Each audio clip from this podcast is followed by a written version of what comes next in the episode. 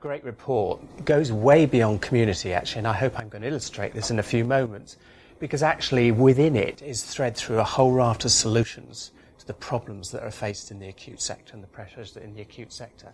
So I want to start off, first of all, uh, I'm going to get you to put your hands up in a few moments. I'm going to give you two choices, okay? You've got a terminal illness. You can die in hospital or you can die at home surrounded by your loved ones. Now, put your hand up if you want to die in hospital. Yeah, not a single person. And yet, typically in this country, about 50 to 60% of our patients die from terminal illness in hospital. What we've done now in Tower Hamlets and across the country, if you look at one, I'm National Advisor to New Models of Care, one of our new models have reduced death in hospital from terminal illness from 48 to 14%. And you know the irony of this? It's actually cheaper. So what do we do in Tower Hamlets? The answer is we have a multidisciplinary team meeting every month that manages the 5% of our patients with complex care, housebound, terminal ill. And just to give you one example, actually, a taster of it, a patient on my mobile phone, because I give my uh, mobile phone to all my terminally ill patients, gives me a call in surgery in the morning and says, Sam, can you pop round at some point? Uh, my mum's just passed away about half an hour ago. Listen to the tone of what was said there, actually. This was somebody who was terrified of managing the death of her mother at home. Listen to what she said, and you hear something very different. So I went round about half an hour later, a Muslim family, so I had the death certificate, enabled them to be buried within 24 hours, and sat down with his daughter and said, By the way, your mum would give you such thanks today because you gave her the best gift in life, and that's a good death and her bereavement has been a hundred times less too. This is entirely possible, and it solves the acute sector problem. And it's done within a multidisciplinary team in the community. So we have psychiatrists visit us, elderly consultants, Macmillan nurses. All these people are part of the team. The second example I wanted to give you, which expresses the massive problem of outpatients has doubled in the last 10 years, outpatients attendance doubled in the last 10 years. We plan to halve it in the next year or so, and I'll give you examples about how we're going to do that, and make the patient experience a hundred times better. Just ask some of the elderly patients who come in with hospital transport in the morning, usually picked up at 8 o'clock, for a 10 minute consultation, end up by coming home at 5 in the evening and if they're lucky, they get some grotty sandwich halfway through the day. That is such a typical example. So, what did we do in terms of renal care? And by the way, we've reduced attendance by four fifths by doing this.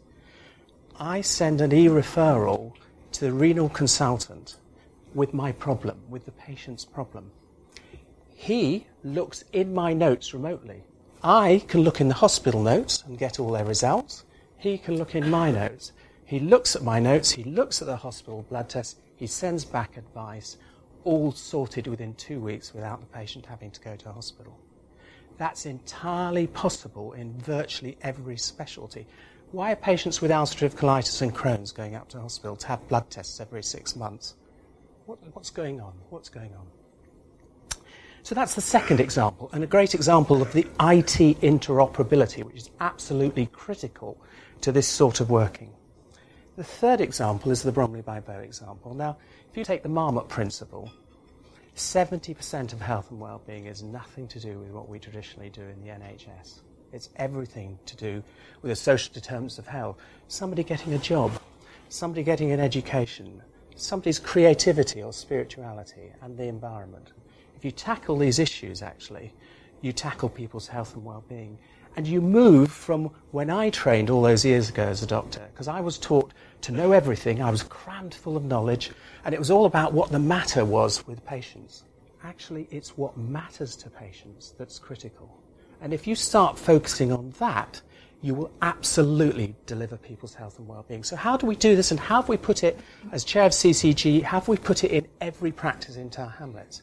So on the desktop of a GP, referral to cancer, there's standard referral forms, but a social prescribing referral form. And there's lots of boxes there. It takes seconds to complete. There's a box which says lonely, stressed, repeat attender, financial problems, a whole raft of things. And it goes to the social prescribing team who are motivational coaches, they're not clinicians.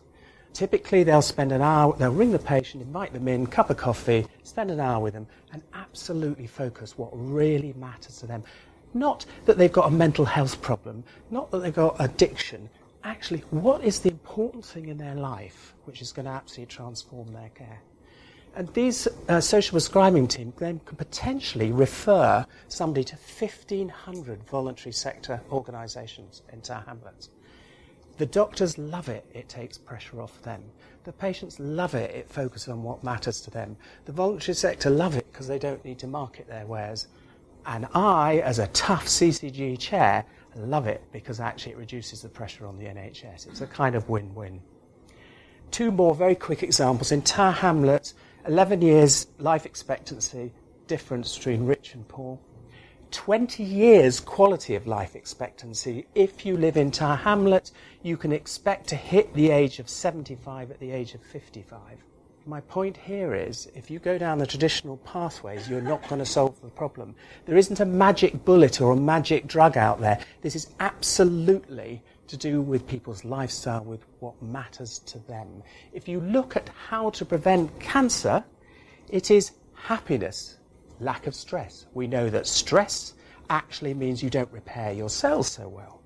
It's activity. Muir Gray's research shows 10 years loss of life if you're inactive.